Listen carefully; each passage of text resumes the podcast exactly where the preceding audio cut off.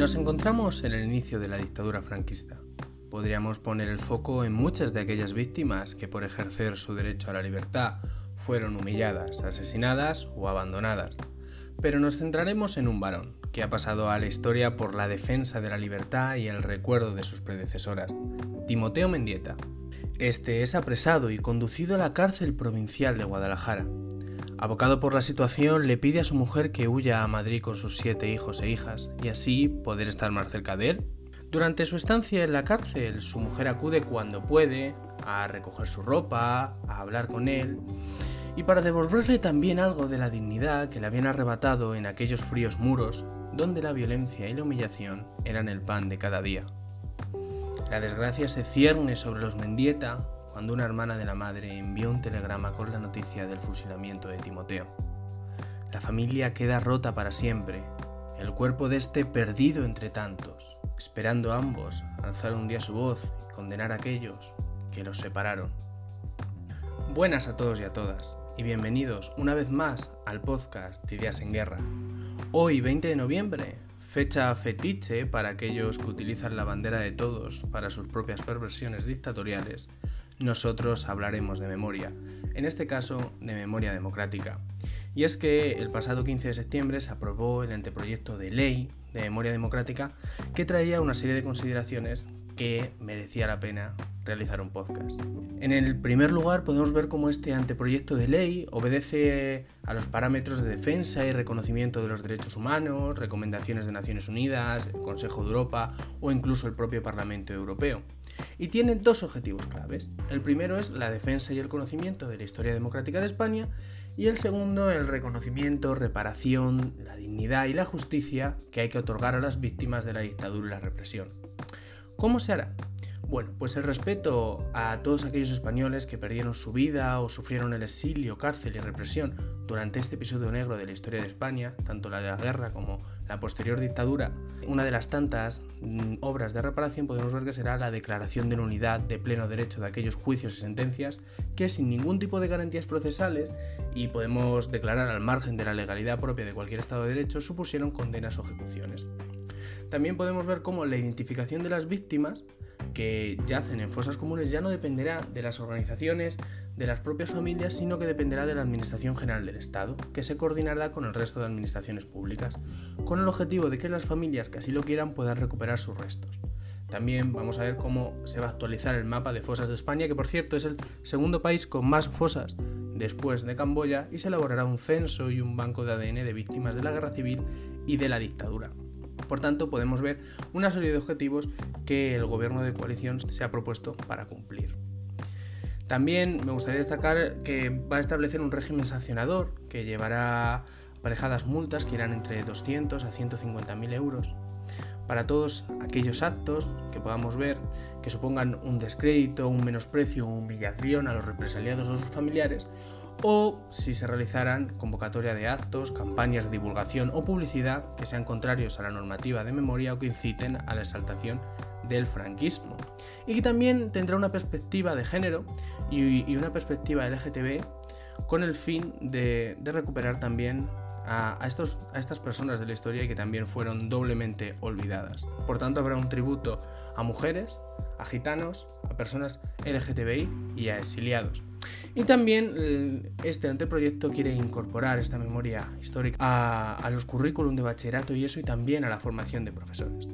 Al principio de este podcast escuchábamos el relato y la historia de Timoteo Mendieta, uno de los muchos que, a los que le arrebataron la vida y que hoy tenemos la suerte de poder contar con su nieta, Chon Vargas Mendieta, para valorar este anteproyecto y también porque su historia es una historia de inspiración, es una historia, una pertinaz lucha por los derechos y por la reparación y justicia de las víctimas. Todos conocimos a su madre, Ascensión Mendieta, que nos inspiró y nos ganó el corazón simplemente pidiendo justicia para su padre. Hoy ya no tenemos a Ascensión Mendieta, pero sí podemos contar con Chon, que siempre es muy amable y que ha querido participar y darnos su visión sobre el nuevo anteproyecto de ley buenas tardes, buenas noches o buenos días, Chon, dependiendo de a la hora que estén escuchando este podcast. Buenas tardes, eh, Fran, ¿qué tal? Bueno, pues te quería preguntar primeramente qué opinas sobre esta nueva ley porque la última vez que, hablé con Chon, que le entrevisté para Cibercorresponsales, en una entrevista escrita, nos encontramos en la legislatura del Partido Popular y nos encontramos con una ley de memoria histórica cuya dotación económica era cero euros. No sé si lo recuerdas, Chon. Lo recuerdo perfectamente. De hecho, de hecho, mm, nosotros con la recuperación del cuerpo de mi abuelo, después de 78 años y todos ellos ¿eh? Mm, peleando por localizar su cuerpo y enterrarle con la dignidad que se merecía, eh, eh, mi abuelo es enterrado el día 2 de julio de 2017. Y nuestra historia nuestra, la justicia que nosotros como víctimas esperamos no termina con el entierro de mi abuelo. Eso es el, eje fundamental de toda nuestra lucha, localizarle, enterrarle, para que mi madre, como ella ha pedido siempre, pudiera estar, aunque solo, aunque solo se localizara un hueso, como ella decía, pero estar reposando con su padre. Dicho esto, a partir de ese momento del entierro de mi abuelo, yo, en nombre y representación de mi madre, demando ante el Tribunal Supremo al gobierno de Rajoy, del señor Rajoy. ¿Y qué ocurrió, Chon? ¿Qué nos puedes contar? Porque entendemos que este es el predecesor de esta ley, que la, la anterior ley que mm, podemos ver eh, hace referencia a la ley 52 del 2007 de mm. memoria histórica. Y en este caso, ¿qué podemos, qué podemos observar? ¿Cómo, ¿Cómo ocurrió? Vamos a ver, mm, yo ya he dicho que mm, presento en nombre y representación de mi madre una demanda entre el Tribunal Suprema Supremo contra el, eh, lo, lo, de alguna manera eh, realizado, en este caso, la realización de la, de la ley de memoria histórica del presidente Zapatero se traduce en una serie de ayudas y una serie de, de, criterios y, normas para, mm, de alguna manera, que las, las víctimas pudieran recuperar los cuerpos. El presidente Rajoy como él bien ha dicho, en todo momento y lugar, y se ha jactado además de ello, el presupuesto lo deja en cero euros. En cero euros para poder dar, para poder ejercitar los derechos que reconocía esa ley. Yo tenía muy claro, muy claro que no iba a ganar, que no íbamos a ganar esa, esa demanda. ¿Por qué? Pues porque la ley del presidente Zapatero solo da opción a las organizaciones, a las ONGs y a las organizaciones, a recurrir en, algún caso a los tribunales. Como yo, ¿eh? como mi familia, nos recaba la complacencia de la organización que había efectuado la exhumación, yo sabía de antemano que para que todos me entiendan, me iban a tirar, que iban a fallar en nuestra contra. Pero eso es un paso adelante para reconocer que las víctimas, ¿eh? que las víctimas, para que se reconozca el derecho de las víctimas, yo no estoy hablando de organizaciones, estoy hablando de las víctimas, a la justicia. Desde luego, me dieron por todos los lados ¿eh?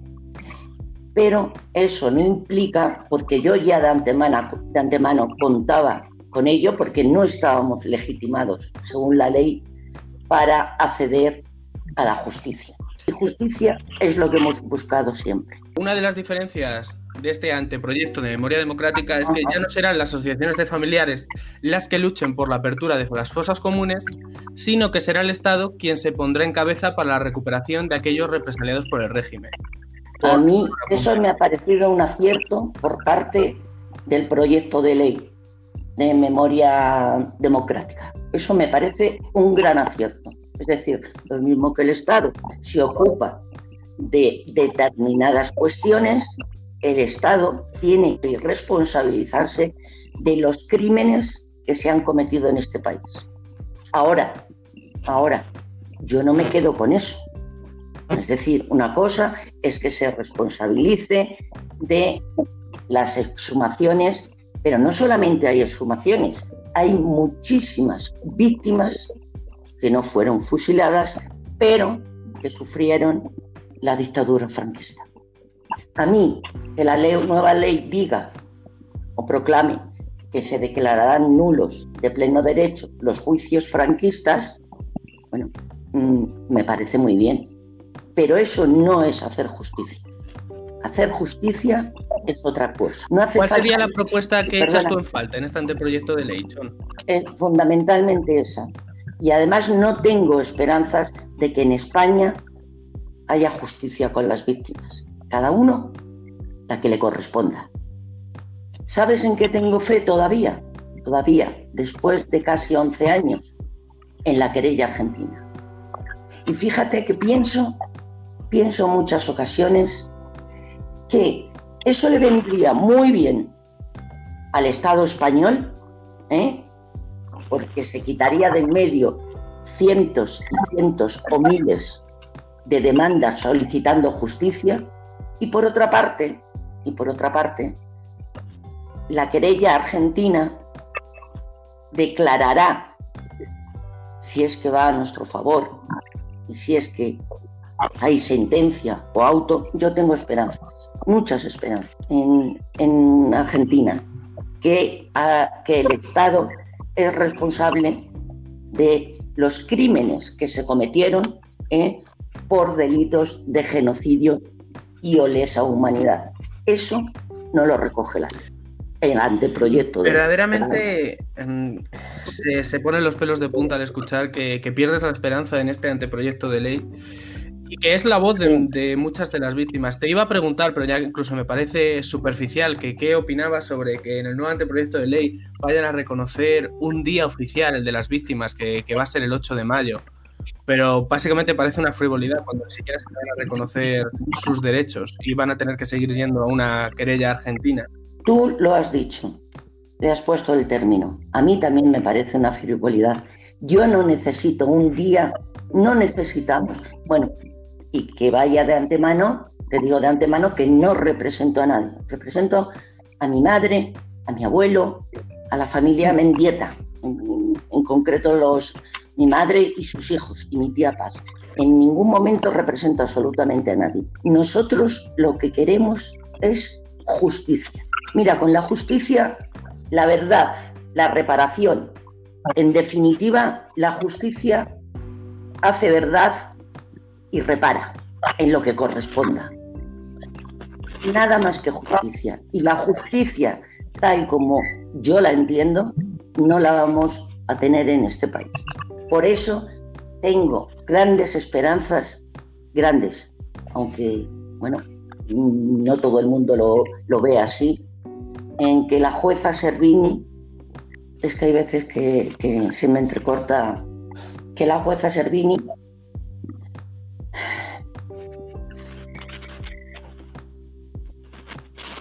Perdóname, es que a veces me pongo. No te preocupes, John. A justicia, a justicia. Y justicia significará que reconocerá lo que te he manifestado anteriormente, que la dictadura franquista cometió delitos de genocidio y o esa humanidad. Eso, eso es lo que en este caso esta víctima requiere. Justicia. La verdad y la reparación siempre vienen con la justicia.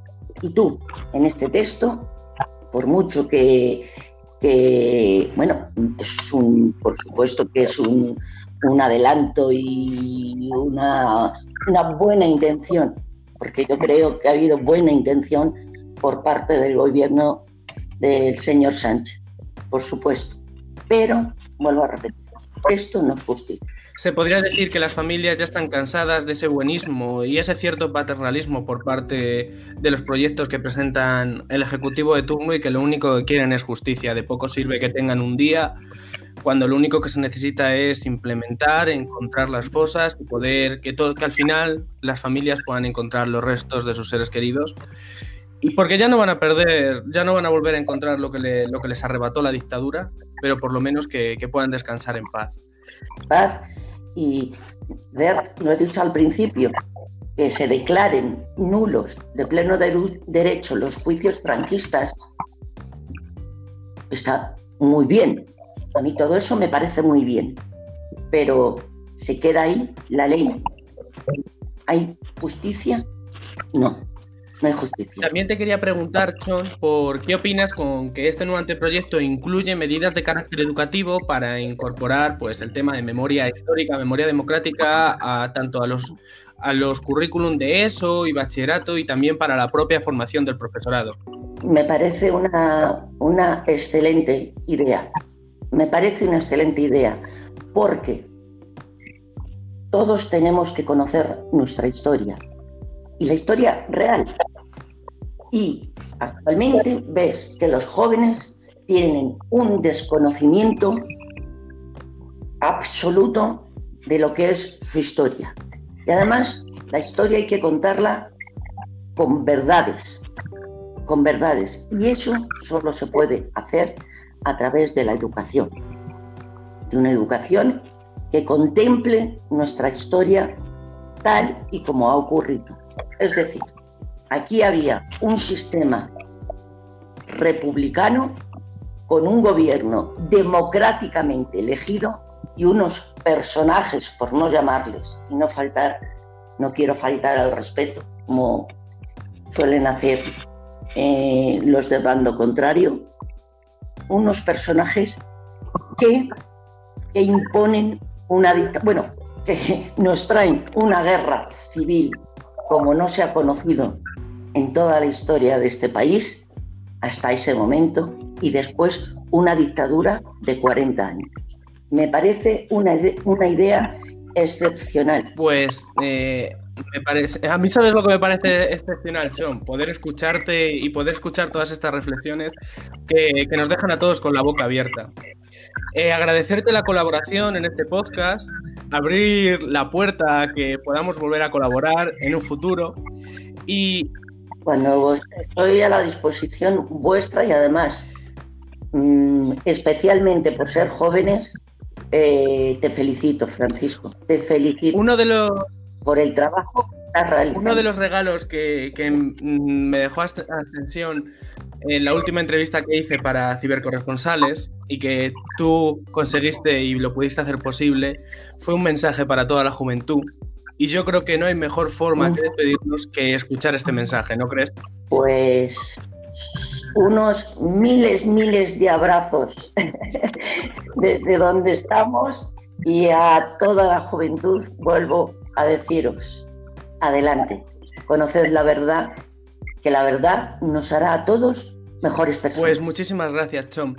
A todo el que nos esté. Un abrazo, un abrazo para ti. A todo el que nos esté escuchando, si es la primera vez que escuchas el podcast de Días en Guerra, te recomiendo que te pases por nuestro perfil de Spotify y encuentres otros podcasts sobre diferentes temáticas sobre la politología. Ahora nos despedimos con Ascensión y el mensaje que nos dejó a toda la juventud. Juventud para que tengáis en cuenta todo lo que ha ocurrido y nadie se ha enterado, sino que los han enterrado en tierra hace muchos años y nadie se ha ocupado de hacer esto, para que os enteréis de todo esto lo que ha ocurrido por Franco. Así que ya sabéis, tener en cuenta que esto que estáis haciendo es una cosa muy buena para toda la juventud. Bueno, un abrazo muy grande para todos.